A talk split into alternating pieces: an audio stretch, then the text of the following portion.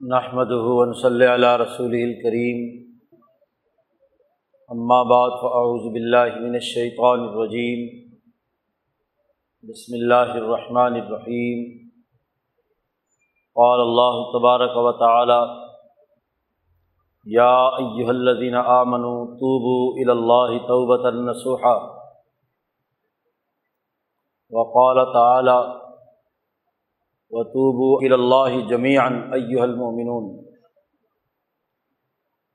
وقال النبی صلی اللہ علیہ وسلم الطائب من الذنب کم اللہ ذنب له. وقال النبی صلی اللہ علیہ وسلم، من صام رمضان ایمانا واحتسابا، غفر له ما تقدم من ذنبه.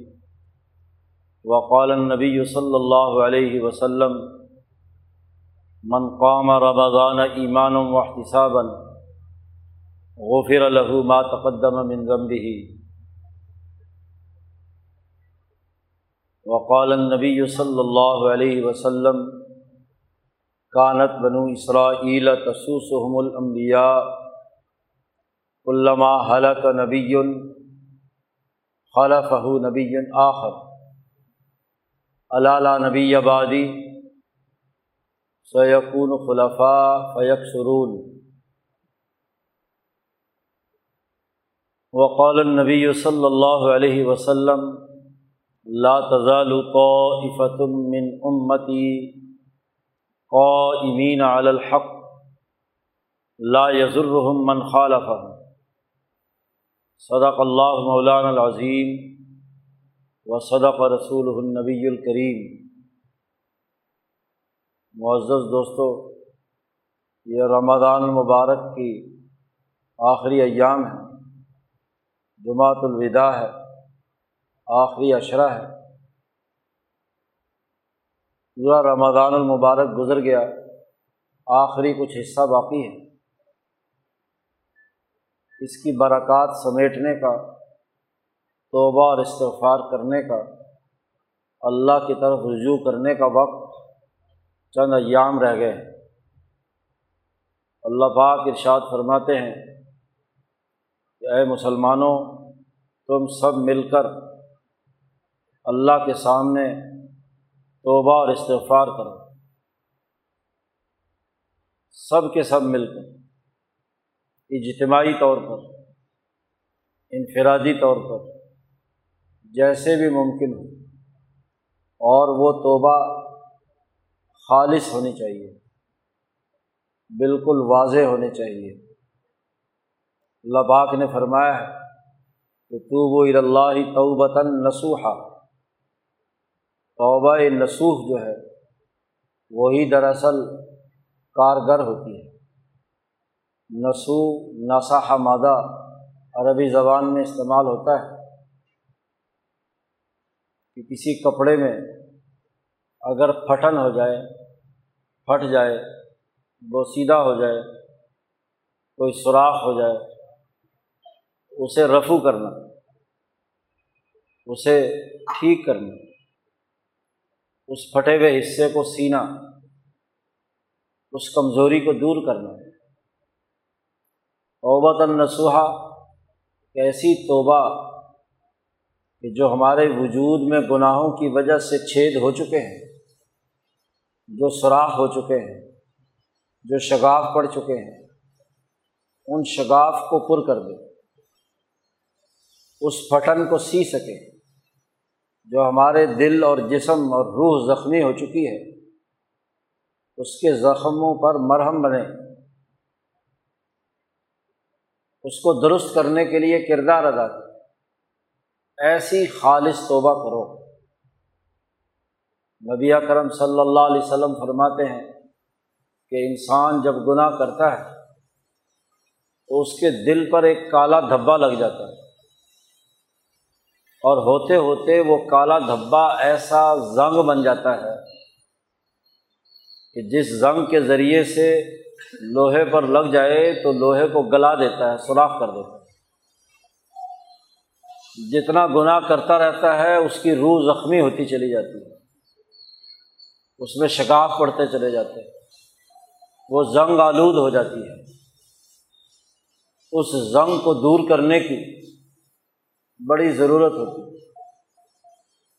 اس کو درست کرنے کی ضرورت اس حوالے سے بھی ہے کہ شگافوں کو پر کیے بغیر اس چیز کا وجود برقرار نہیں رہ سکتے ہم جب گناہ کرتے ہیں تو ہماری روح زخمی ہوتی ہے، ہمارے جسم کے اندر سوراخ ہو جاتے ہیں، ہمارا وجود ڈگمگا جاتا ہے۔ ہمارا جسم اور ہماری روح پھٹن کا شکار ہوتی ہے۔ تو اللہ نے فرمایا کہ اس گناہ کا دور کرنے کا طریقہ یہ ہے خالص اللہ کے سامنے توبہ کی جائے، اپنے گناہوں پر ندامت اختیار کی جائے۔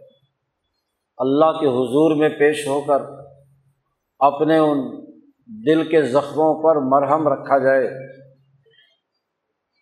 نبی کرم صلی اللہ علیہ وسلم نے فرمایا کہ اس ماہ مبارک میں چار چیزیں کثرت سے کرو۔ نمبر ایک یہ کہ کثرت سے اللہ کو یاد کرو۔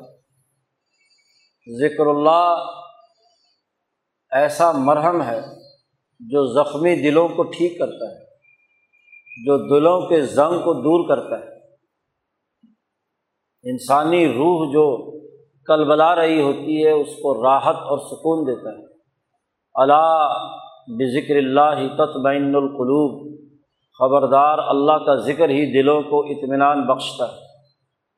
انسان جس اضطراب کی حالت میں ہوتا ہے، جس پریشانی کے عالم میں ہوتا ہے، اس اضطراب سے نکلنے کا واحد راستہ اللہ کا ذکر ہے۔ تو اس ماہ مبارک میں کثرت سے ذکر کرنے کا حکم دیا تاکہ توبہ اور استغفار کے ذریعے سے اللہ تبارک و تعالیٰ کے حضور میں پیش ہونے سے زخمی دل مرمت ہو جائے، اس کا زنگ اتر جائے۔ اور دوسری اہم بات جس کی طرف نبی کرم صلی اللہ علیہ وسلم نے حکم دیا، کہ اس ماہ مبارک میں کثرت سے استغفار کرو، مغفرت طلب کرو، توبہ کرو۔ توبہ اور استغفار کثرت سے کرنے کا حکم دیا۔ قلت سے نہیں، کبھی کبھار نہیں، کبھی یاد آیا تو کر لیا، ایسا نہیں۔ خوب کثرت سے استغفار کرنے کا حکم دیا۔ تیسری بات ارشاد فرمائی، اس ماہ مبارک میں جہنم سے چھٹکارا حاصل کرنے کے لیے اللہ سے گر گڑا کر دعا مانگو۔ جہنم سے آزادی اور حریت چاہو۔ عید کم من النار کا لفظ استعمال فرمایا۔ انسان غلام ہوتا ہے اور غلام آدمی آگ میں جھلس رہا ہوتا ہے۔ غلام بیچارے کی کوئی قدر و قیمت نہیں ہوتی۔ وہ ذلت کے عذاب میں مبتلا ہوتا ہے۔ کیونکہ غلام کا اپنا ارادہ، اپنا عزم، اپنا خیال، اپنا اختیار سلب ہو چکا ہو۔ وہ کٹ پتلی کی طرح اپنے آقا کے ہاتھ پر ناچتا ہے۔ وہ ادھر کرے ادھر ہو جاتا ہے، ادھر کرے ادھر ہو جاتا ہے۔ اور یہی جہنم ہے، یہی آگ۔ ہے یہ بہت بڑی آگ ہے۔ ایک انسان کے لیے جسے اللہ نے آزاد اور خود مختار پیدا کیا، جس کی روح کو اپنی محبتوں کا مرکز بنایا، وہ انسان کسی غیر اللہ کا غلام بن جائے۔ اس کی مرضی کے مطابق حرکت کرے۔ وہ جو کہے، کھائے، وہ جو کہے، پہنے، وہ جو کام کا کہے، وہ کرے۔ تو ایک آزاد، چنگا، بھلا انسان دوسروں کے اشاروں پر ناچتا پھرے، اس سے بڑی آگ اور کیا ہوگی؟ کسی غلام کا دل چیر کر دیکھو، آگ بھڑک رہی ہوتی ہے اس کی، اس کے دل میں۔ اپنی اس غلامی کی وجہ سے اگر وہ انسان ہے، اور اگر وہ جانور ہے، شکل انسانوں والی ہے، تو پھر تو الگ بات ہے۔ ورنہ ایک حریت پسند انسان کے سینے میں آگ بھڑکتی ہے۔ اس آگ سے نجات حاصل کرنے آزادی حاصل کرنے کا حکم دیا گیا۔ اسماع مبارک میں کثرت سے جہنم سے پناہ مانگو، آگ سے پناہ مانگو، آگ سے آزادی حاصل کرنے کے لیے کردار ادا کرو۔ اتکم من النار، جہنم سے آزادی کے لیے کوشش کرو۔ وہ آگ دنیا کی وہ ذلت اور رسوائی ہوتی ہے جو ایک فرد کسی فرد کا غلام ہو جائے تو اس کے دل میں بھڑکتی ہے۔ قوم قوم کی غلام بن جائے تو اس کے دل میں بھڑکتی ہے۔ نسل نسل کی غلام ہو جائے تو نسل کے دل میں بھڑکتی ہے۔ تو اس سے آزادی حاصل کرنے کا مہینہ۔ ہے ات کو النار۔ اور فرمایا، چوتھی بات یہ کہ کثرت سے اس مہینے میں جنت مانگو اللہ سے۔ جنت الفردوس مانگو۔ دنیا کو جنت بنانے، دنیا میں امن و عدل و انصاف کے ساتھ رہنے۔ اور جب دنیا میں ان خطوط پر دنیا میں رہے گا، تو انہیں اعمال کے نتیجے میں، امن قائم کرنے کے نتیجے میں عادل قائم کرنے کے نتیجے میں، اسے آخرت کی جنت بھی ملے گی۔ نبی کرم صلی اللہ علیہ وسلم اللہ تبارک و تعالیٰ سے روایت کرتے ہیں، حدیث قدسی ہے۔ کہ نبی کرم صلی اللہ علیہ وسلم نے فرمایا کہ جنت میں جانے والے انسانوں میں سے سب سے اونچا انسان وہ ہے جو زو سلطان مقصن متصدقن موفقن جو حکمران ہو جس کو اپنے ارادے، اپنے عزم، اپنے اختیار پر مکمل قدرت اور سلطنت حاصل ہو۔ اپنے فیصلے پر۔ اس کے فیصلے کسی کے غلام نہ ہوں۔ سلطنت، قوم ہے تو قوم کا سلطان، حکمران۔ نسل ہے تو نسل کا سردار اور حکمران۔ فرد ہے تو اس کی فرد کی آزادی اور حریت اور اپنے فیصلوں پر اس کا اختیار۔ جنت میں سب سے پہلے جانے والے لوگ ہیں۔ وہ انسانی خیر خائی کا کام کرتا ہو، عدل و انصاف کرے۔ اپنے ساتھ بھی، اپنے گرد و نواح میں تمام لوگوں کے ساتھ بھی۔ حکمران ہے تو پوری قوم کے ساتھ۔ کسی نسل کا سربراہ ہے تو پوری نسل کے ساتھ۔ مقصد۔ اس کا جذبہ خود مختاری کی بنیاد پر، انس اور انسانیت کی بنیاد پر۔ دوسرے انسانوں پر مال خرچ کرنے کا ہو، مال سمیٹ سمیٹ کر رکھنے کا نہ ہو، وکیل نہ ہو، بلکہ صدقہ خیرات کرتا ہو۔ اور صدقے میں تمام صدقات شامل ہیں۔ زبان سے میٹھا بول کسی کے ساتھ بولنا، طیب الکلام، یہ بھی صدقہ ہے۔ بیوی کی ضروریات پوری کرنا بھی صدقہ ہے۔ بچوں کی ضروریات پوری کرنا بھی صدقہ ہے۔ رشتے داروں کے حقوق ادا کرنا بھی صدقہ ہے۔ انسانیت کے لیے مال خرچ کرنا بھی صدقہ ہے۔ زکوٰۃ دینا، غریبوں، مسکینوں، یتیموں کے کھانے کا بندوبست کرنا صدقے کی ایک لمبی فہرست ہے۔ جو نبی اکرم صلی اللہ علیہ وسلم نے بیان فرمائی۔ تو صدقہ کرنے والا ہو، وہ جنت میں جائے۔ اسی طرح فرمایا کہ وہ آدمی جسے اللہ کی توفیق دی گئی ہو اور اللہ کی توفیق اسے دی جاتی ہے، جس میں پہلی تین شرطیں پائی جاتی ہوں۔ زو سلطان ہو، اپنی مستحکم رائے رکھنے والا ہو، عدل و انصاف کرنے والا ہو، لوگوں پر مال خرچ کرنے والا ہو۔ پھر اسے دنیا بھر کے ہر اچھے کام کی توفیق بھی دی جاتی ہے۔ چار خصلتیں کسی میں پائی جاتی ہیں، تو وہ کیا ہے؟ جنتی ہے۔ تو جنت مانگنے کا مطلب یہ ہے کہ یہ چار خصلتیں، عادتیں، ارادے، رویے اپنے اندر پیدا کرے۔ یہ نہیں کہ زبان سے تو کہے کہ جنت چاہیے اور کام جہنم والے کرے، کام غلامی والے کرے، کام بخل والے کرے، ملک اور قوم کی دولت لوٹنے والے کرے۔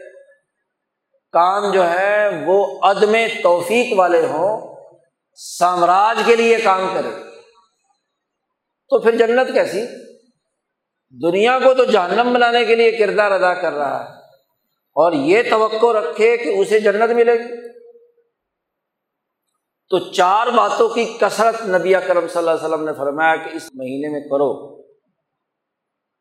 ذکر اللہ کی کثرت، توبہ، استغفار جہنم سے آزادی اور جنت کے حصول کی جد وجہد اور اس کے اخلاق اپنے اندر پیدا کرنا۔ گویا کہ اس ماہ مبارک میں توبہ کا ہونا بڑا ضروری ہے۔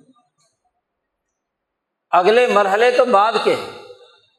جب تک توبہ نہیں ہے، اپنے جرائم سے اگلے مرحلوں کی توفیق نہیں ہوتی۔ اور یاد رکھیے، توبہ وہی کرتا ہے جو زو سلطان ہو، جس کی اپنی رائے ہو۔ غلام بیچارے کی کیا توبہ؟ وہ زبان سے توبہ توبہ توبہ توبہ کرتا بھی رہے۔ بیچارہ ایک مجذوب سا ملازم یا غلام، وہ غلطی کرتا ہے تو لوگ کہتے ہیں ہاں غلطی کی۔ صوبہ توبہ سر آئندہ نہیں ہوگی، دوبارہ پھر کر لیتا۔ ہے اس کی توبہ کوئی توبہ ہوتی ہے؟ غلام کی توبہ کا بھی اعتبار نہیں۔ آزاد کی توبہ کا اعتبار ہے۔ زو سلطان ہو، جس کا اپنا عزم اور ارادہ ہو، جسے آزادی اور حریت حاصل ہو، وہ توبہ کرتا ہے۔ غلام تو توبہ کرتا ہی نہیں ہے۔ وہ تو غلطی پر غلطی کرتا ہے۔ کیونکہ ضعیف ہے۔ نبی کرم صلی اللہ علیہ وسلم نے فرمایا کہ جہنم میں جانے والا بھی وہ آدمی ہوتا ہے جو ضعیف ہے۔ اسی حدیث میں اللہ پاک فرماتے ہیں، ایسا ضعیف کہ اللہ لا زبر لہو، جس کے اندر کوئی عقل نہیں ہے، جس میں کوئی طاقت نہیں ہے، جس میں کوئی قوت نہیں ہے۔ اور جب اس کا عزم اور ارادہ نہیں ہے تو اس کا مطلب ہی غلام بن گیا۔ وہ دوسروں کا لائی لگ ہے، دوسروں کے پیچھے چلتا ہے۔ شیطان بلائے تو شیطان کے پیچھے چلا جاتا ہے۔ کوئی اچھی بات کہیں سے اور سنی، ادھر چلا جاتا ہے۔ اور پھر ایسے انسانوں کے پیچھے بھی چلتا ہے۔ جن کے بارے میں مولانا روم نے کہا، اے بسا ابلیس، آدم روئے کتنے ہی شیطان ہیں جو انسانی اور آدمی لباس پہنے ہوئے ہیں۔ ہیں شیطان، چہرہ انسانوں جیسا۔ ہے ابلیس، شکل جو ہے وہ انسانوں والی۔ ہے تو کتنے ہی ایسے لوگ ہیں۔ بےچارا کمزور آدمی کہتا ہے، دیکھو جی یہ بھی تو انسان ہی ہے نا، یہ بھی تو یہ بات کہتا ہی ہے نا جی۔ چلو جی اس کے پیچھے لگ چل پڑو۔ اور وہ ہوتا ہے ابلیس اور ابلیس کے پیچھے جب کوئی لگتا ہے تو ابلیس کا کام ہے کہ گھسیٹ کر جہنم میں پہنچائے۔ اس سے وہ کام کرواتا ہے۔ ابلیس، اس کا کام ہے کہ انسانوں کو جنت سے نکالے اور جہنم میں پہنچائے۔ اور اللہ میاں نے بھی شیطان کو کہہ دیا تھا ان جہنما من کا و ممن طبیع کا میں ضرور بھی ضرور تجھے اور تیرے ساتھ جو شامل ہونے والے ہیں، وہ بے وقوف وہ احمق، وہ ضعیف جو تیرے پیچھے لگے گے، میں جہنم بھر دوں گا اسے اللہ کی وارننگ۔ تو توبہ کرنے کے لیے زو سلطان ہونا ضروری ہے، آزاد ہونا ضروری ہے، طاقتور ہونا ضروری ہے، قوت والا ہونا ضروری ہے۔ طاقت اور قوت والے میں ہی حوصلہ ہوتا ہے کہ اپنی غلطی کو غلطی تسلیم کرے اور جو بزدل اور کمزور ہوتا ہے، وہ غلطی پہ مٹی ڈالتا ہے۔ پتہ نہ چل جائے۔ کسی کے سامنے غلطی کا اعتراف نہ کرنا پڑ جائے۔ کیونکہ حوصلہ ہی نہیں ہوتا۔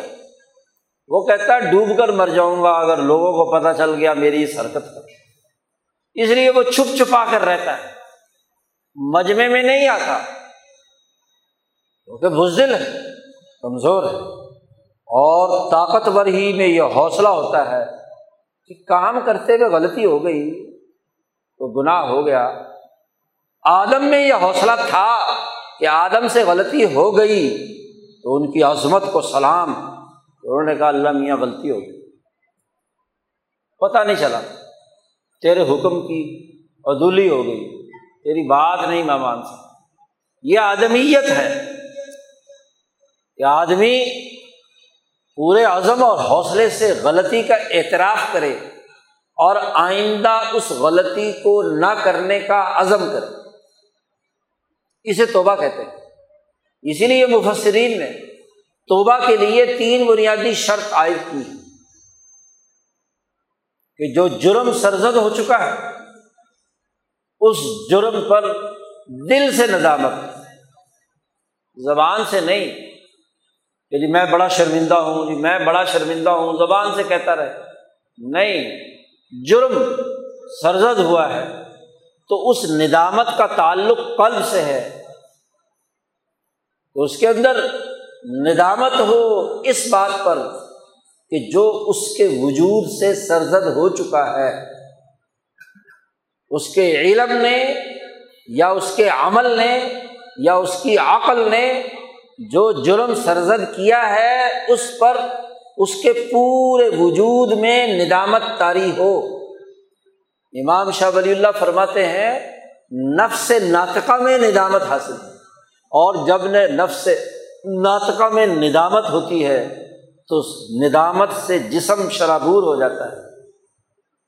وجود سر سے پاؤں تک لرز اٹھتی ہے۔ اس کے اندر سنسناہٹ پیدا ہوتی ہے۔ اچھا اللہ کے جناب میں یا اللہ کی مخلوق کے جناب میں یہ حرکت مجھ سے سرزد ہوئی ہے، یہ غلطی مجھ سے سرزد ہوئی ہے۔ جیسے آدم کے وجود کے اندر سرایت ہو گئی۔ تو پہلی شرط ایسی ندامت ہے جو سر سے پاؤں تک انسان کی روح اور جسم کو شرمندہ کر دے۔ شرمندہ ہو اپنے کیے کہ بڑا غلط کام ہو پہلی شرط۔ دوسری شرط یہ ہے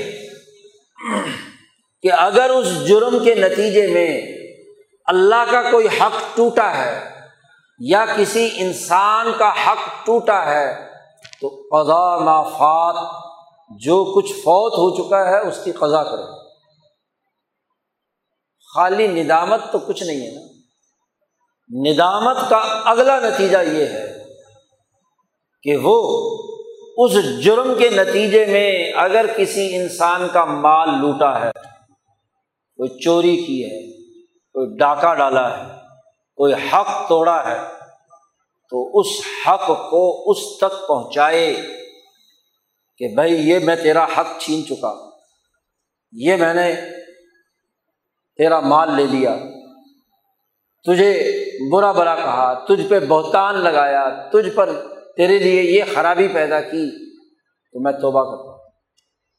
اور اس کے نتیجے میں اگر مالی نقصان ہوا ہے، تو مالی نقصان پورا کریں۔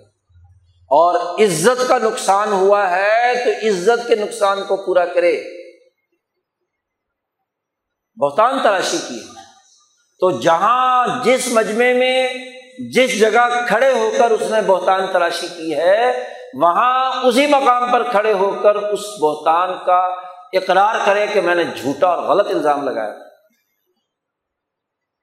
یہ بات اس کے اندر نہیں تھی۔ اور یہ کام بھی کون کر سکتا ہے؟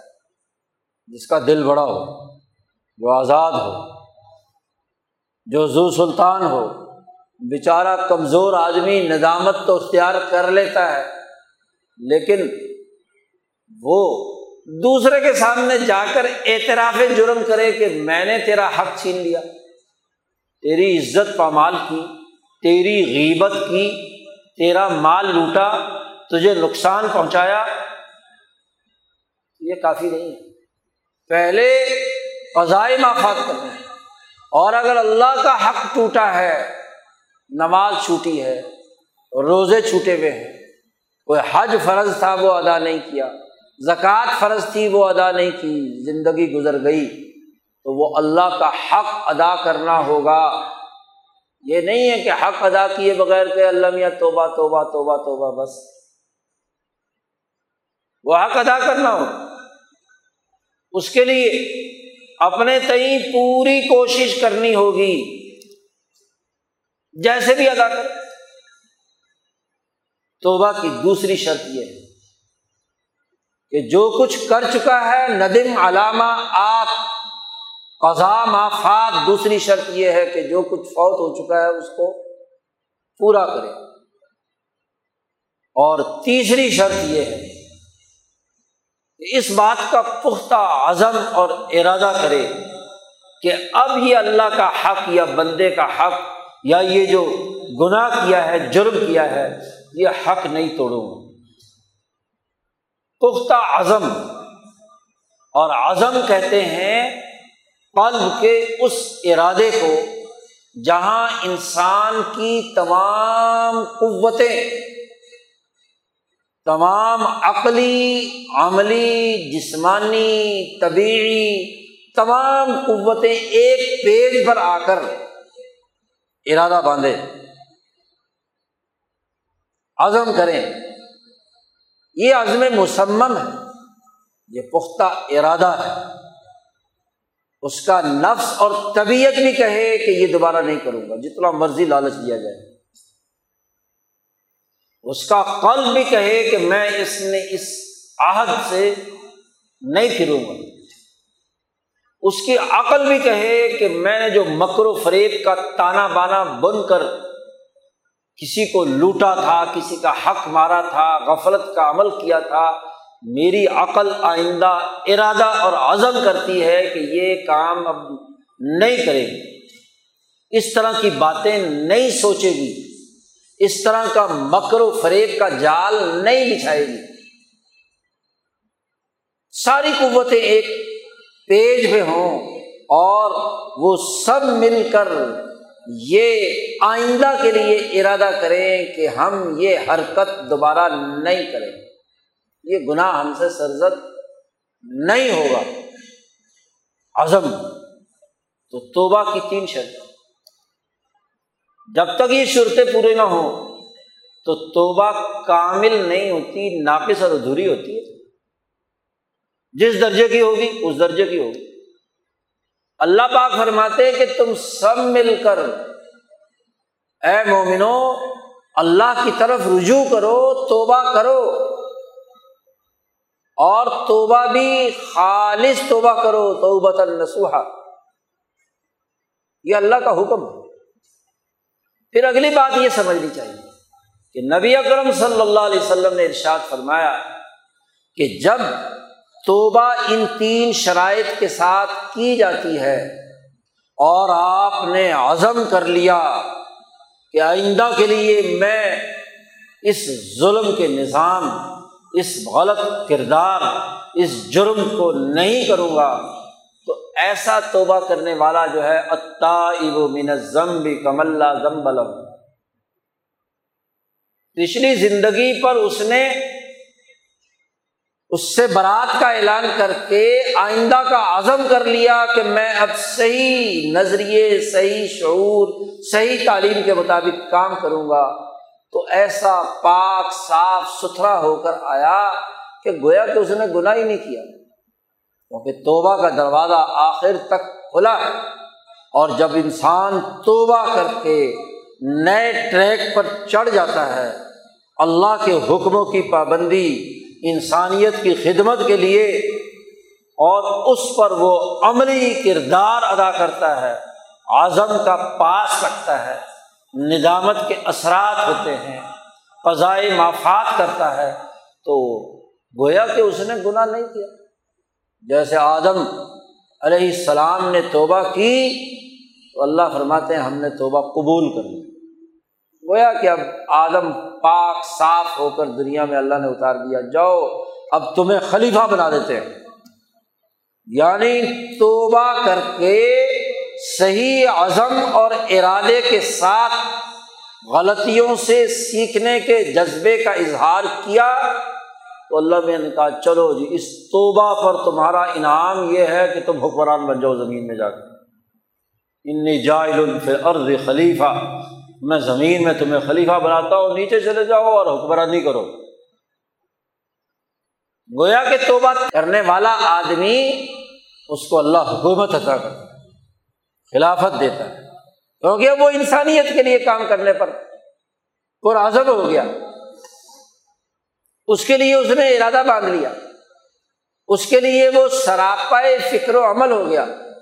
اور اس حکومت کے کاموں کے دوران اگر چھوٹی موٹی غلطیں اور لغزشیں ہوں گی انسان سے ہو سکتی ہیں، تو اس پختہ عزم کی برکت سے وہ چھوٹی موٹی سیاحت جو ہے اللہ پاک، ان الحسنات یوز ہبن سیاحت ظال کا ذکر لذاکرین ذکر کرنے والوں کے لیے کتنی بڑی نصیحت کی بات کہ چھوٹی موٹی غلطیاں کام کرتے ہوئے مسٹیک ہو جاتی ہے، بندہ بشر۔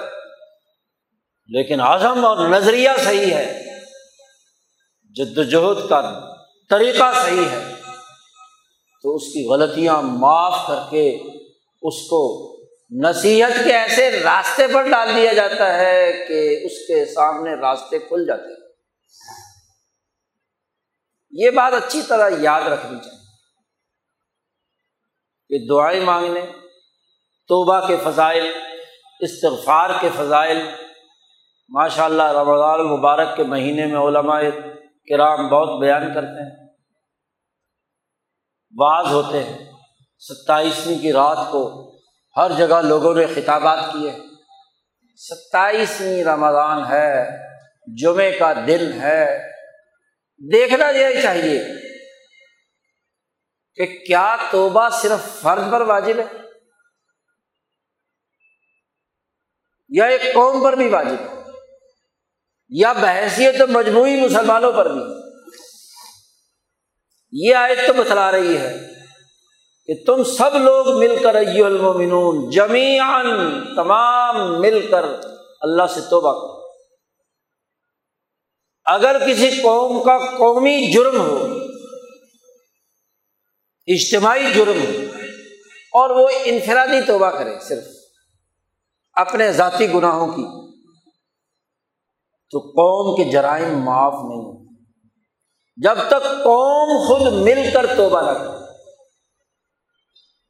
جو جرم جس نوعیت سے جس درجے میں ہوا ہے، اسی درجے میں اس کی توبہ ضروری ہوتی ہے۔ یہ لازمی اور ضروری ہے۔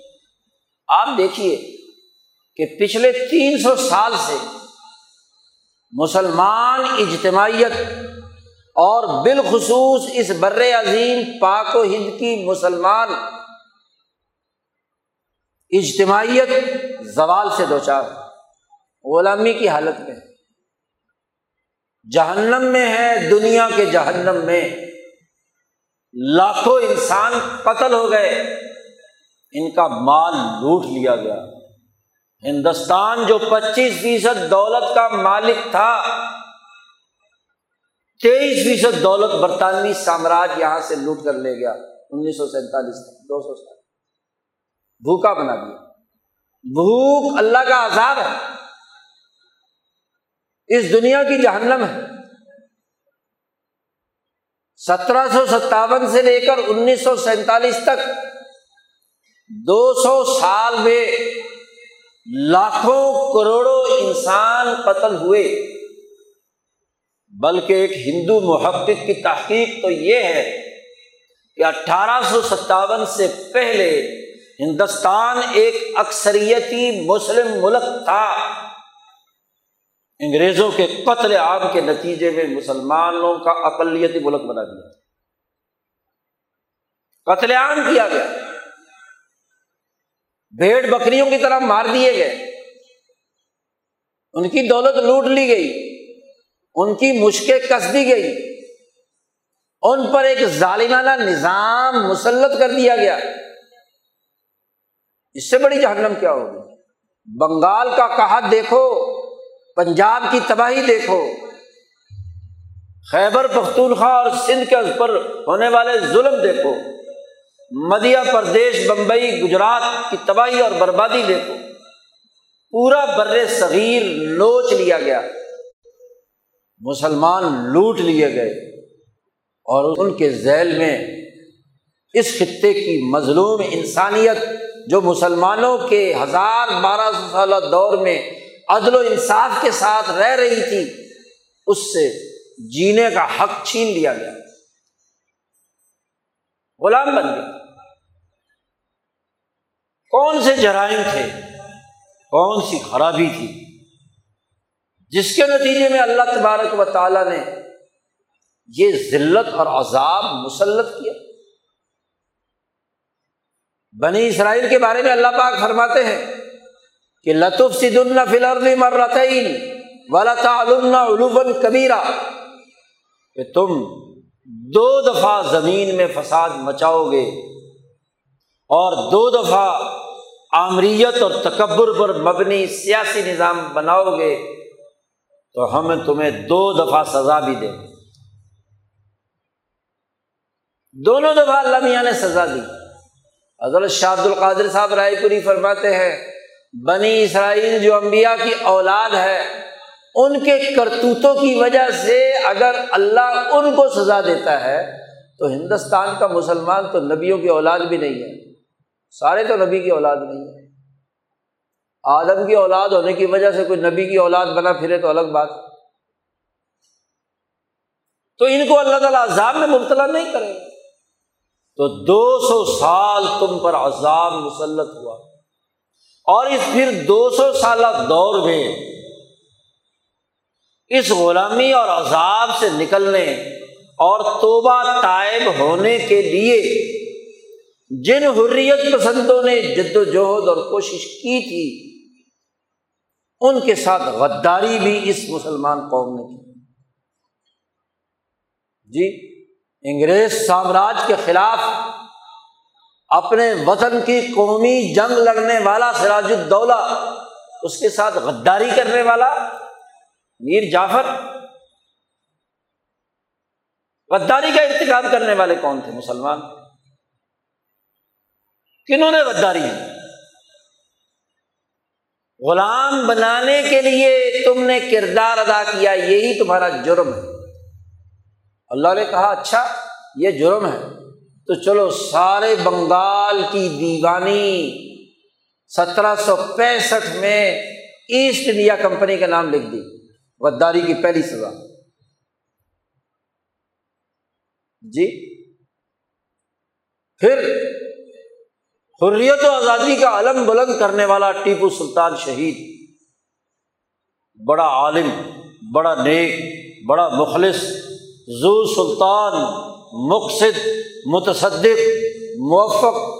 آپ دیکھیے کہ اس کے خلاف غداری کا ارتقاب کرنے والے۔ نظام حیدرآباد، میر صادق اور وہ تمام غداران وطن جو اپنی ریاست کے مقامی مفادات کے لیے کمپنی کو لے جا کر ٹیپو سلطان کی شہادت کے لیے کردار ادا کرتے وہ نظام حیدرآباد جس کی غلامی کرنے والے بڑی بڑی اسلامی جماعتیں بنا بنا کر بیٹھ گئے۔ غداری کا انتخاب نہیں کیا تھا۔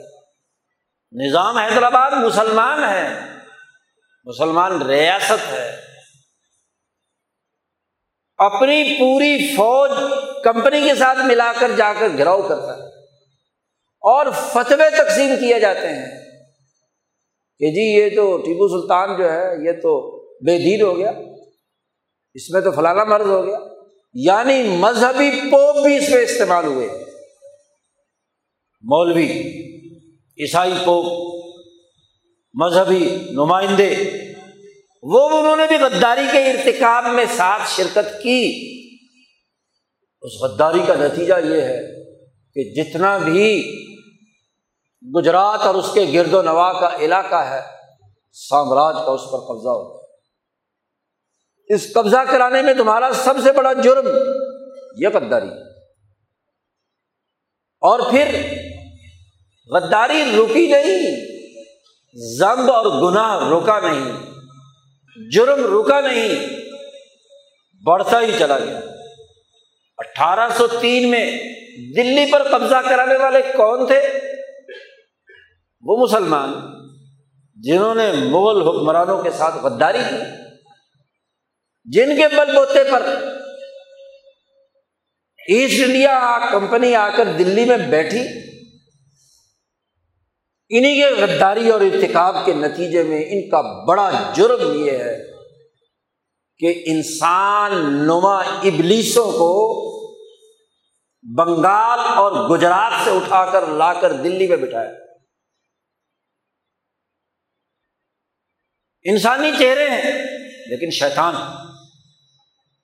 پھر اس کے خلاف آزادی اور حریت کی جنگ لڑنے والے سید احمد شہید رحمت اللہ علیہ۔ طاقت اور قوت قوم میں پیدا کرنے کے لیے پورے ہندوستان میں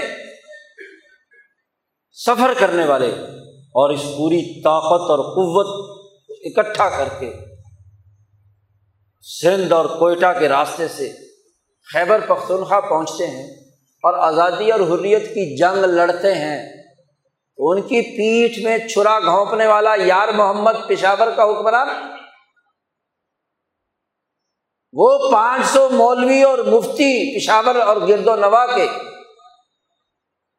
وزیرستان کے، مردان اور ثوابی کے، جنہوں نے کفر پر فتوا جاری کیا۔ اور یار محمد کو اکسایا کہ وہ سید صاحب سے بغاوت کا اعلان حالانکہ وہی یار محمد جس کو سید صاحب شکست دے کر پشاور پر قبضہ کر چکے تھے۔ منافقت سے پاؤں میں پڑا یار محمد اور کہا کہ میں اب آپ کا پکا مرید ہوں۔ تو سید صاحب نے دوبارہ اسی کو کیا ہے؟ پشاور کا حکمران بنا دیا۔ سید صاحب نے کہا، ہمارا مقصد کوئی اقتدار کے مزے لوٹنا نہیں۔ ہمیں تو عدل و انصاف کی حکومت چاہیے۔ یار محمد، اگر تم یہ کام کرو تو ٹھیک ہے۔ نے کہا جی ہاں جی کروں۔ وہ ابھی پشاور چھوڑ کر مردان میں نہیں پہنچے تھے۔ تو معیار تک پہنچے تھے کہ پشاور میں اس نے بغاوت کی اور سید صاحب پر حملہ کر دیا۔ جی ہمارے پیر و مرشد حضرت شاہ عبد الرحیم ولایتی شہید، جو حضرت حاجی امداد اللہ صاحب مہاجر مکی اور ان کے پیر و مرشد میاں جی اور نور محمد جنجھانوی کے پیر ہیں، وہ وہیں تورو معیار میں شہید ہوئے، اکٹھے چھیاسی آدمی، جن کی قبریں ایک ہی قبر میں انہیں دفن کیا۔ ان میں سے جو بڑے بڑے سات آٹھ دس اندازہ لگائیے غداری کا ارتکاب کرنے والا یار محمد، غداری کا ارتکاب کرنے والے وہ پانچ سو مولوی، یہ حال ہے ان مجرم لوگوں کا جن کے جرم کے نتیجے میں ملک غلام ہوا۔ جس کے نتیجے میں پورا خیبر پختونخوا، جس پر قبضہ ہوا انگریز سامراج کا۔ آپ دیکھیے کہ یہ غداری نہیں تو اور کیا ہے۔ پھر وہ بھی وہ غدار جنہوں نے بالا کوٹ میں سید صاحب کو شہید کیا۔ وہ کاغان اور ناران کے سردار جنہوں نے سید صاحب کو دعوت دی کہ یہ خیبر پختونخوا کے سردار تو آپ کی حفاظت نہیں کر سکے، غداری کرتے ہیں آپ یہاں آؤ، ہم آپ کے لیے کیا ہے؟ کشمیر فارغ کر کے دیں گے کہ آپ کشمیر پر حکمرانی قائم کریں۔ جی بالا کوٹ پہنچ گئے۔ جیسے ہی بالا کوٹ پہنچے تو وہی سردار کاغان اور ناران کے جنہوں نے دعوت دی تھی انہوں نے دریائے کنہار کا پل توڑ دیا۔ دریا پار ہوگا نہ وہاں جائیں گے۔ اور ادھر ہری سنگھ نے ہری پور سے رنجیت سنگھ کی فوج بالا کوٹ مٹی کوٹ سے حملہ آور کر دیا اور ان کی غداری کے عوض سے یہ صاحب شہید ہوئے۔ شاہ ولی اللہ صاحب کے پوتے شاہ اسماعیل شہید شہید ہوئے۔ یہ غداری نہیں تو اور کیا؟ یہ جرم ہے اس قوم کا جو اس ہندوستان میں مستی ہے۔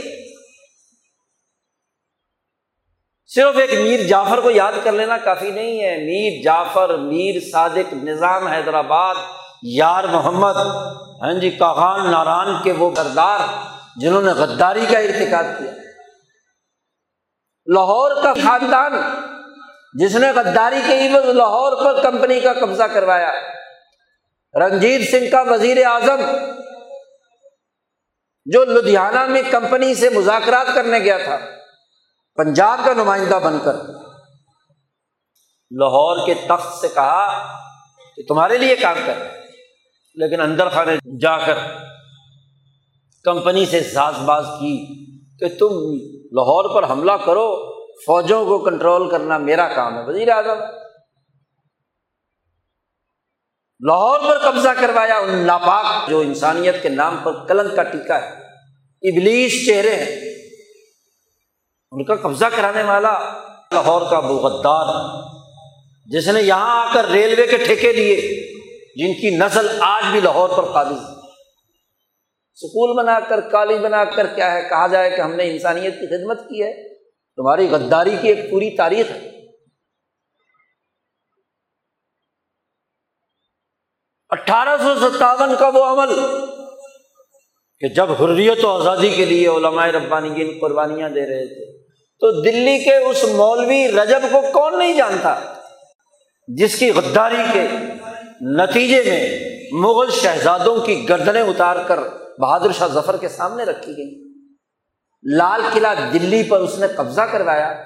حکیم شمس الدین کو کون نہیں جانتا جس کی غداری کے نتیجے میں دلی پر قبضہ ہوا؟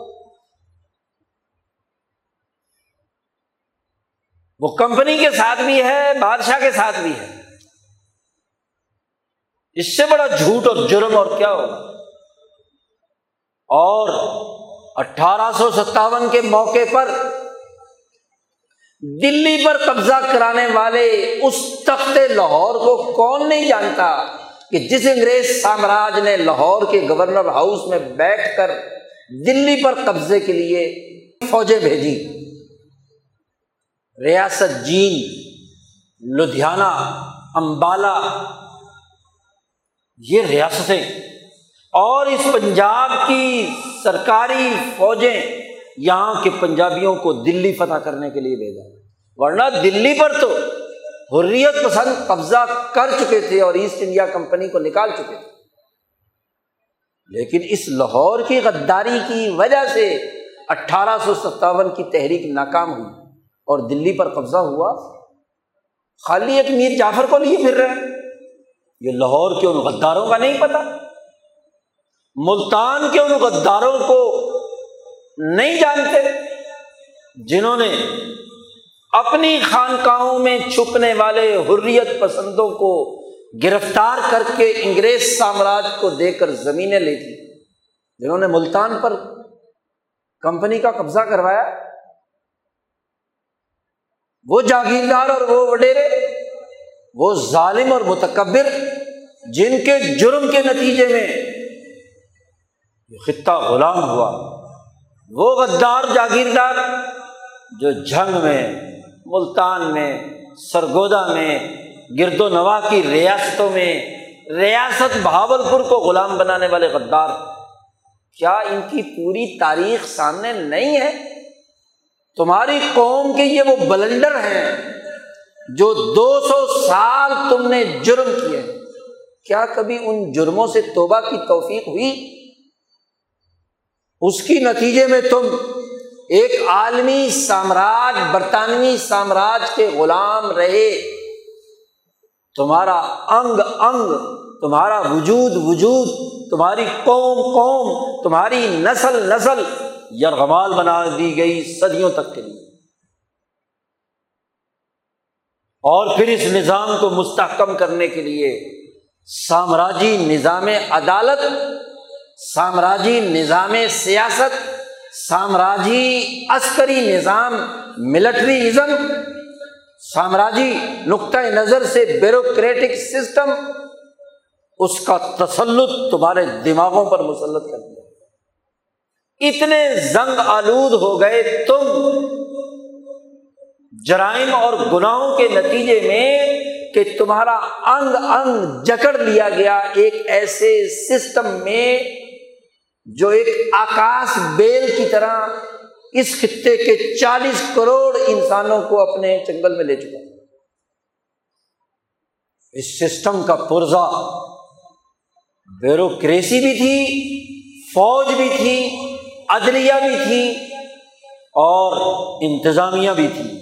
اور پھر اس سسٹم کا اہم ترین قانونی نفاذ کرنے والی ایک لیجسلیٹو کونسل اسمبلی پارلیمنٹ ایک ادارہ بھی وجود میں لایا گیا اور جمہوریت کا لولی پاپ تمہارے منہ میں دے دیا گیا۔ یہ دو سو سالہ تمہارے جرائم ہیں جس کے نتیجے میں برطانوی سامراج نے اس پورے بر عظیم پاک و ہند کو روئیں روئیں تک جکڑ لیا۔ یہاں کا انسان عدالت میں جائے تو دھکے کھاتا ہے، سیاست میں جائے تو اس کے ووٹ کی کوئی عزت نہیں ہوتی۔ اس کی سیاست بولا مانا ہے۔ بیوروکریسی میں جائے تو پھٹکار بھی کھائے اور جو پھٹکار اوپر سے آئے اسے نیچے بھی منتقل کرے۔ کیا انگریز فوج نے یہ آزاد ایجنسیاں، خیبر محمد وغیرہ، ان تمام میں ظلموں کے پہاڑ نہیں ڈھائے؟ کیا انگریز فوج نے یہاں لوگوں کو پھانسیاں نہیں دی؟ یہاں اس لاہور کی فوجی چھاونی کے قریب ان انگریز فوجیوں نے جو مظالم ڈھائے، اس کا صفاقانہ پورا منظر نامہ اب تو پورا ریکارڈ سامنے آ گیا۔ کیسے ہندوستان کی لڑکیوں اور بچیوں سے زنا کاری کے اڈے بنائے گئے؟ یہ بادشاہی مسجد کے قریب زنا کاری کا اڈا بنانے والے کون تھے؟ یہی ملٹری اسٹیبلشمنٹ یہی لکشمی چوک کے پاس سینما گھر بنانے والے، عیاشی کے اڈے بنانے والے، یہ انگریز فوج کی عیاشیوں کے لیے ان کو اجازت تھی کہ عوام میں سے جس کی چاہے لڑکی اٹھا لاؤ۔ اور ایسے دلال پیدا کیے گئے جو اس غربت کے ماحول میں لڑکیوں کو جسم بیچنے پر مجبور کرے ذرا پڑھ کر تو دیکھو تاریخ۔ صرف دو چار جملے یاد کر لیے کہ جی ہمیں آزادی چاہیے۔ دو سو سالہ ظالمانہ تاریخ، کیا اس رمضان المبارک کے مہینے میں ان جرائم سے توبہ کی توفیق بھی ہوئی؟ ان غداریوں سے بھی توبہ کی توفیق ہوئی؟ بس ہمیں توبہ کر دے، توبہ کر دے، رونا، پیٹنا۔ ہاں جی اور اس رونے پیٹنے کا بھی صرف ڈرامہ اور حلق سے نیچے ایک بھی بات نہیں۔ اگر توبہ کرنی ہے تو اس دو سو سالہ جرائم سے توبہ کرنی ہوگی۔ اور پھر جب وہ تمہارا آقا بوڑھا ہو گیا، کمزور ہو گیا، ٹوٹ پھوٹ گیا دو جنگوں کے نتیجے میں، آج سے ٹھیک ستہتر سال پہلے اس برطانوی سامراج نے اس بر عظیم پاک و ہند کے وسیع جسم کو ٹکڑے ٹکڑے کرتے ہوئے اس غلام کے کیک کاٹے اور یہ کیک بیچ دیے۔ توبہ کے لیے تو ابھی بہت کچھ تمہیں کرنا ہے۔ ایک نئے ابھرتے سامراج کو۔ تاریخ گواہ ہے۔ کہ امریکہ کے دباؤ پر برطانیہ ہندوستان چھوڑ کر گیا ہے۔ حریت پسندوں کی جدوجہد تو اپنی جگہ پر ہے۔ اور چھوڑ کر ان شرائط کے ساتھ گیا ہے جو امریکہ نے برطانیہ سے عائد کی۔ اس کے بدلے میں برطانیہ نے پیسے لیے ہیں امریکہ سے۔ دنیا میں غلام بیچے جاتے ہیں نا۔ پہلے تو افراد بیچے جاتے تھے، یا غلاموں کی لاٹ بیچی جاتی تھی۔ جی پچھلی صدی میں ہی امریکہ، برطانیہ کے اخبارات میں اشتہار چھپتے تھے کہ غلاموں کی ایک نئی لاٹ افریقہ سے آئی ہے اور اس میں ایسے ایسے رنگ کے غلام ہیں، سو کے سو مٹا ہوگا۔ اشتہار ہے جس امریکی گورے کو وہ پوری لاٹ چاہیے ہے تو فی غلام اتنے پیسے دو اور لے لو۔ وہ گویا کہ تھوک کا بیپاری ہوتا تھا۔ وہ تھوک کا مال لیتا تھا۔ اور پھر وہ آگے سو میں سے پھر ایک ایک دو دو کر کے آگے بیچتا جی۔ تو برطانیہ نے کہا کہ جی مجھے تو پیسے چاہیے۔ جی جنگ عظیم دوم میں میں اتنے پیسے خرچ کر چکا ہوں۔ جرمنی نے میرا اتنا برکس نکال دیا ہے۔ فرانس اور لندن تباہ برباد کر دیے ہیں، پیرس اور لندن اجڑ چکے ہیں۔ تو مجھے تو اپنا برطانیہ بچانا مشکل ہو رہا ہے۔ اس کے لیے پیسے چاہیے۔ امریکہ نے کہا بھی اس کے بدلے میں دو گے کیا؟ اس نے کہا ایک اثاثہ ہے، بڑا قیمتی، جو برطانوی تاج کا ہیرا ہے۔ ہندوستان، بتاؤ کیسے لوگ؟ مٹا کرنا ہے، سارا کا سارا۔ یا الگ الگ لینا ہے۔ اس نے کہا، جناب، ان شرائط کے ساتھ مجھے چاہیے۔ سودا ہو گیا۔ پیسے تمہارے بیچ کر برطانیہ لے چکا۔ اور تمہارا سودا کر دیا۔ ہندوستان بھی امریکہ کو دے دیا، پاکستان بھی انڈیا کو دے دیا، بنگلہ دیش بھی امریکہ کو دے دیا۔ لو بھی، مرضی کرو۔ اب ان اثاثوں کے مالک تم ہو۔ تم جانو تمہارا کام جانو توبہ کی توفیق تو تب ہوگی تم اپنا جرم تسلیم کرو گے۔ دو سو سالہ غداری کے جرائم کے نتیجے میں اگر تم پر یہ عذاب مسلط ہوا ہو کہ برطانوی سامراج کی ظاہری غلامی سے نکل کر امریکی سامراج کی باطنی غلامی میں داخل ہو گئے۔ نبی اکرم صلی اللہ علیہ وسلم نے فرمایا کہ نکل شعین ظہر و بطن و نکل آیتن ظہر و بطن ہر چیز کا ایک ظاہر ہوتا ہے اور ایک باطن ہوتا ہے۔ انیس سو سینتالیس سے پہلے تم پر ظاہری طور پر حکمران بھی انگریز تھا۔ اور باطنی طور پر بھی تم پر حکمران اسی کی بیوروکریسی اسی کی عدالت، اسی کی فوج، اسی کا سارا سسٹم تمہیں جکڑے ہوئے تھے اور یاد رکھو، جیسے حق کا ایک ظاہر اور باطن ہوتا ہے، قرآن کا ایک ظاہر اور باطن ہے، ایسے شیطان کا بھی ایک ظاہر اور باطن ہوتا ہے۔ اور یاد رکھو، شیطان کا باطن زیادہ خطرناک کیونکہ وہ وسواسل خناس ہوتا ہے۔ خفیہ طور پر چھپ کر وسوسہ ڈالنے والا ہوتا ہے۔ چکر دیتا ہے۔ ڈرامہ کچھ اور کرتا ہے۔ اندر کچھ اور ہوتا ہے۔ وسوسے ڈالتا ہے۔ تو ابلیس تمہیں نظر آتا ہے۔ باطنی طور پر ہے۔ تمہارے دل پر اثر ڈالتا ہے۔ دل یا نفس کے اندر ہونے والے خیالات اور وسوسے ظاہری طور پر ہوتے ہیں۔ باطنی طور پر۔ انیس سو سینتالیس سے پہلے یہاں سامراج ظاہری بھی تھا اور باطنی بھی تھا۔ انیس سو سینتالیس کے بعد سامراج نے جب تمہارا سودا کیا، نئے ابھرتے ہوئے سامراج، امریکی سامراج کے ساتھ، تو ظاہری طور پر کہا کہ نہیں، اسلامی لباس، اسلامی شناخت، اسلامی نام پاک نام ہونا چاہیے۔ پہلے کوئی ناپاک نام تھا۔ اس نام کی جگہ پہ پاک نام ہونا چاہیے۔ اور جو باطن ہے وہ اپنے کنٹرول میں رکھا ابلیس نے باطن اور وہاں سے وسوسے ڈال کر خیالات پر اثر انداز ہو۔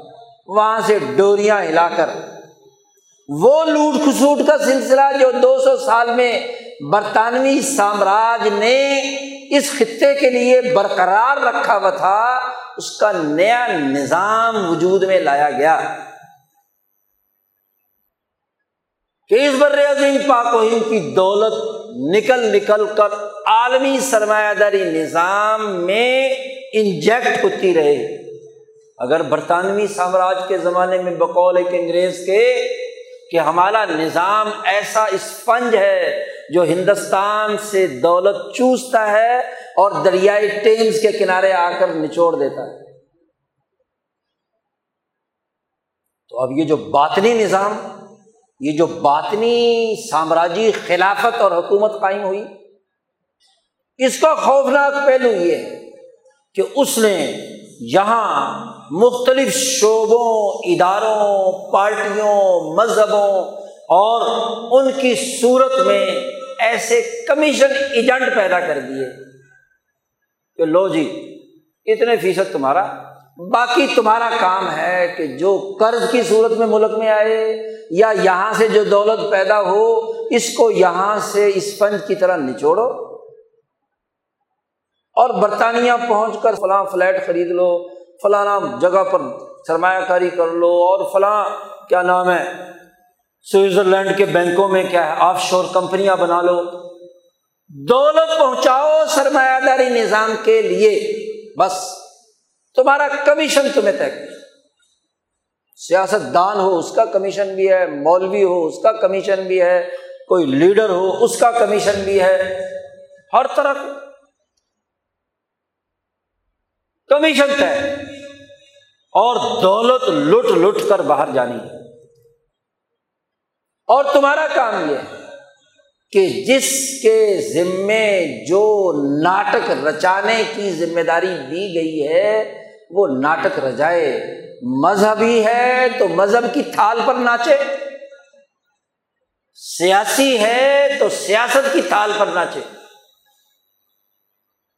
انصاف والا ہے تو انصاف کے نام پر فیصلے جاری کرے۔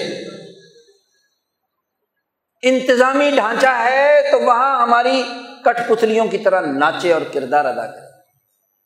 کوئی سیکورٹی فورسز کا بندہ ہے تو وہ سیکورٹی کے نام پر ہمارے لیے کردار ادا تو کیسی خود مختاری، کیسی آزادی، نام آزادی کا اور ایک نئی غلامی کا تسلط ستہتر سال سے اس قوم پر مسلط ہے۔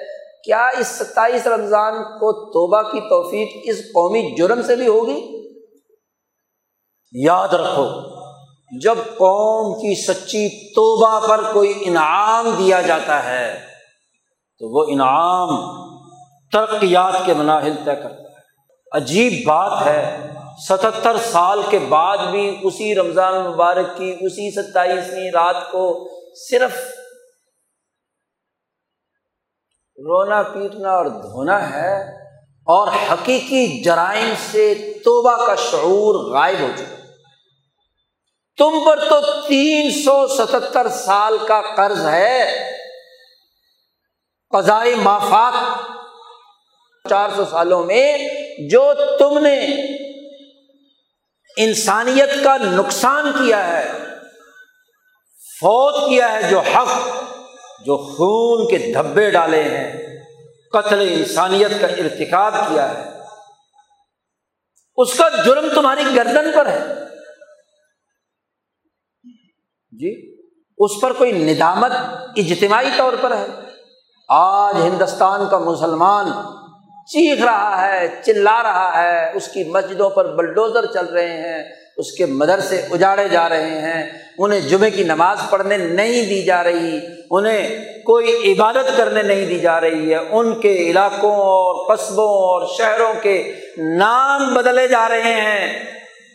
ہندو تباہ کی بنیاد پر کیوں عذاب میں مبتلا ہے؟ اور وہ پاکستان جس کا مسلمان عدالت میں جائے تو ٹھوکرے کھائے، انتظامیہ کے پاس جائے ذلیل اور رسوا ہو۔ روز انسان قتل ہوتے ہوں، روز عصمتیں لوٹتی ہوں، روز قرضہ بڑھ رہا ہو، روز ذلت اور رسوائی ہو۔ منافق چہرہ لوگ تمہارے حکمران ہوں۔ کل تک وزیر خزانہ، موجودہ وزیر خزانہ کہتا ہے، کون پاگل ہے جو ایک سو سینتیس روپے لیٹر پیٹرول خریدے گا؟ اور آج ایک سو ساٹھ کرنے کی تیاریاں مان کر آ رہا ہے آئی ایم ایف کے سامنے۔ اس سے بڑی منافقت کیا ہوگی؟ جی۔ تو ایسے حکمران تم پر مسلط ہو، عذاب الہی میں تم مبتلا ہو اور عذاب الہی کا ادراک ہی نہ ہو، اس کا شعور ہی نہ ہو۔ تو توبہ کس بات کی؟ توبہ کے لیے تو ذرازمی اور ضروری ہے کہ پہلے تمہیں اپنے جرم کا پتہ تو ہو، تم اپنے جرم کا اقرار تو کرو۔ کہ یہ جرم ہوا ہے۔ تین سو سالہ جرم ہے سامراج کی ایجنٹی کا، برطانوی سامراج کی اعلی کاری کا، امریکی سامراج کے اشاروں پر ناچنے کا۔ ستہتر سالہ جرم تو بن کر تمہارے گلے میں لٹکا ہوا ہے بائیس کروڑ لوگوں کے گلے میں۔ اس سے توبہ کی توفیق ہوئی ہے۔ اس جہنم کی آگ سے آزادی حاصل کرنے کا کوئی جذبہ پیدا ہوا ہے؟ ناروں سے آزادی ملتی ہے۔ دیکھنے کی بات یہ ہے کہ توبہ کی ان تین شرائط کو قوم نے پورا کیا ہے۔ کیا اس جرم کے نتیجے میں اس بر عظیم پاک و ہند کی اربوں خربوں کی دولت کا نقصان ہوا ہے، کیا تم وہ پورا کرنے کے لیے تیار ہو؟ چھوڑو، اس ستہتر سال میں یہاں کے لٹیرے اور چور حکمرانوں نے یہاں سے دولت لے جا کر ذاتی خزانہ بنایا ہے، اس کو واپس دینے کے لیے تیار ہو؟ تو کیسے؟ چاہے حرم میں رو پیٹو، خانہ کعبہ کا گلاف پکڑ کر رو حرام خوری جو کی ہے، جب تک تمہارے پیٹ سے وہ نہیں نکلے گی، تمہاری توبہ قابل قبول نہیں۔ نبی کرم صلی اللہ علیہ وسلم نے فرمایا، کتنے ہی آدمی ہیں، دور دراز کا سفر طے کر کے آتے ہیں، بال بکھرے ہوئے، میلے کچیلے کپڑے، برا حال۔ اور اب لوگ دور دراز سے آتے تھے۔ ریت چلتا تھا، ریت سے بال بکھر کر خراب ہو جاتے تھے، پانی ندارت نہانے دھونے کی کوئی صورت نہیں ہوتی تھی۔ جوئیں پڑی ہوئی۔ تو حضور نے فرمایا کہ ایسا برے حال سے آیا ہوا مسافر، آگر خانہ کعبہ کا غلاف پکڑ کر روتا ہے، یا ربی یا ربی یا ربی یا ربی۔ جی؟ نبی کرم صلی اللہ علیہ وسلم نے فرمایا مکل حرام و مشرب حرام و ملبس حرام فنا یوسجاب الدعا الہو اس کا کھانا حرام کا، اس کا پہننا حرام کا، اس کا پینا حرام کا۔ اور پھر وہ روئے اور پیٹے اور کہے کہ دعا، میری دعا قبول ہو جائے تو اس کی دعا کیسے قبول ہوگی؟ نبی اکرم صلی اللہ علیہ وسلم فرماتے ہیں، حرم میں جا کر روئے، غلاف کعبہ پکڑ کر روئے۔ حرام خوری کا لباس، حرام خوری کا کھانا پینا، حرام خوری کی چیزیں پھر دعا مانگتا ہے۔ اس سے ذرا سنگین مذاق، توبہ کے ساتھ اور کیا ہوگا توبہ کی شرائط میں تو ہے کہ جو حرام کھایا ہوا پہلے اگلو اور پھر اس کے بعد عزم اور ارادہ ہے۔ اور جب حرام کھایا ہوا اگلا جائے، اعتراف جرم کیا جائے نجامت تاری ہو جائے پھر یہ عزم کا پتہ چلتا ہے کہ آئندہ یہ جرم نہیں کرے کیونکہ اس میں حوصلہ ہے کہ اب آئندہ وہ جرم سے باز رہے گا۔ اور جس نے پہلے دو کام نہیں کیے، اس کے عزم کا بھی کیا اعتبار اور ستہتر سالہ تاریخ گواہ ہے کہ یہاں کے مولویوں، پیروں، لیڈروں افغانستان کے مجاہدوں نے خانہ کعبہ میں بیٹھ کر ہاتھ پر ہاتھ رکھ کر قسم اٹھائی تھی کہ ہم اس معاہدے کے پاس دار رہیں گے، پاکستان پہنچتے ہی سب سے پہلے انہوں نے توڑے معاہدے۔ کون سا معاہدہ؟ کون سا عزم؟ کون سا ارادہ؟ سوچنے کی بات۔ تو توبہ کے لیے ضروری ہے تین باتیں۔ اور اگر جرم قوم نے کیا ہو تو قوم کرے۔ نسل نے کیا ہو تو نسل کرے، فرد نے کیا ہو تو فرد کرے۔ پھر اس توبہ کرنے والے کے لیے یہ ہے کہ تائب و منظم بھی کم اللہ بن آج ہماری قوم جس عذاب میں مبتلا ہے، اسے دو سو ستہتر سالہ دور کے جرائم کا اعتراف کرنا ہوگا۔ اور جیسے کیے ہیں، ویسے ہی کرنا ہوگا۔ اعلیٰ روسل اشہاد کرنا ہوگا۔ اور پھر اس کی احساس پر جس قدر ممکن ہو، جو کچھ فوت ہو چکا ہے، اسے قزا کرنا ہو مال لوٹا ہوا واپس جمع کرانا ہو کسی کی عزت لوٹی ہے، بہتان تلاشی کی ہے، اس سے معافی کرانی ہوگی۔ اور پھر اگلی بات ہو کہ وہ عزم اور ارادہ کرے۔ تب تو قوم کی نجات کا راستہ ہے۔ اور اگر ایسا نہیں، تو پھر سوائے عذاب کے جاری رہنے کے اور کوئی راستہ نہیں ہے۔ چاہے رمضان المبارک میں الٹے لٹک کر رو لو، چاہے ڈرامے کر لو، دعائیں منگوا لو، دعائیں مانگ لو، حرم میں چلے جاؤ۔ پہلے قوم کے عذاب سے نجات حاصل کرنے کے لیے اجتماعی توبہ کی ضرورت۔ توبو اللہ جمیان ایو المؤمنون لعلکم تفلحون۔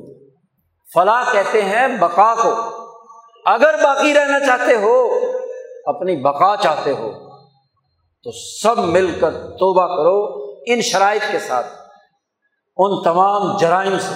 اور یہ تبھی ہوگا جب ان جرائم کا شعور ہوگا، ان کا علم ہوگا۔ صرف ایک میر جعفر یاد کر لیا اور کہا کہ جی ہم آزادی کی جنگ لڑ رہے ہیں۔ آزادی کی جنگ لڑنے کے لیے ان تمام غداروں کو اپنی فہرست سے نکال باہر کرنا ہوگا۔ اور ان تمام دو سو ستہتر سالہ دور کے جرائم سے برات کا اعلان کرنا ہوگا۔ جیسے ابراہیم نے کیا تھا، انا برا من کم و ماتا بدون امن دون اللہ کفرنا بکم و بدا بیننا و بین العداوت والبغضاء ابدا ابراہیم نے یہ اعلان کیا۔ حنیفیت کا نعرہ لگایا۔ لا الہ الا اللہ کا کلمہ سب سے پہلے ابراہیم نے سکھایا۔ انی وجہ تو وجہ فتح اور ابراہیم کی سنت یہ ہے کہ ابراہیم نے اعلان کیا تھا کہ انا برا من کو مما تابدون میں برات کا اعلان کرتا ہوں۔ بے ساکیاں انہیں کی ہوں اور لا الہ الا اللہ کی تشریح آزادی اور حریت کے نام سے صرف زبان سے اور حلق سے کرے اس سے توبہ نہیں ہو۔ توبہ کے لیے ضروری ہے اس سسٹم سے برات کا اعلان کرنا، اس سامراجی نظام کی اعلی کاری سے بچنا، اس کے مدد اور تعاون کرنے سے رک جانا، ہاتھ روکنا۔ تب توبہ ہے اور وہی توبہ دنیا کو جنت بنانے کا سبب بنے گی، ملک کو جنت بنانے کا سبب بنے گی، اس خطے کو جنت بنانے کا سبب بنے گی۔ ورنہ سامراجی ایجنٹی کی بنیاد پر اس خطے کی قومیں ہی لڑ لڑ مر مر لوٹ لوٹ کر ایک دوسرے کو تباہ و برباد ہوتی رہے خطہ جہنم بنا رہے گا۔ خطے کو جنت کی طرف لانے کے لیے توبہ کرنی ہوگی امن، عدل اور انصاف کے لیے عملی کردار ادا کرنا ہوگا، ورنہ باتیں بنانے سے، کہانیاں سنانے سے کچھ نہیں۔ ہوگا اللہ تعالیٰ کا فیصلہ دو ٹوک ہے، قطعی ہے۔ رمضان مبارک کی یہ بابرکت ساعت جو کچھ باقی ہیں، ان کو غنیمت سمجھو۔ توبہ کرو، اپنے گناہوں کا شعور حاصل کرو اور ان سے برات کا اعلان کرنے کا عزم کرو۔ تو یقیناً دنیا اور آخرت کی کامیابی ہے۔ اللہ تعالیٰ مجھے اور آپ کو عمل کرنے کی توفیق عطا فرمائے۔ وہ آخر داوانہ الحمد للہ رب العالمین۔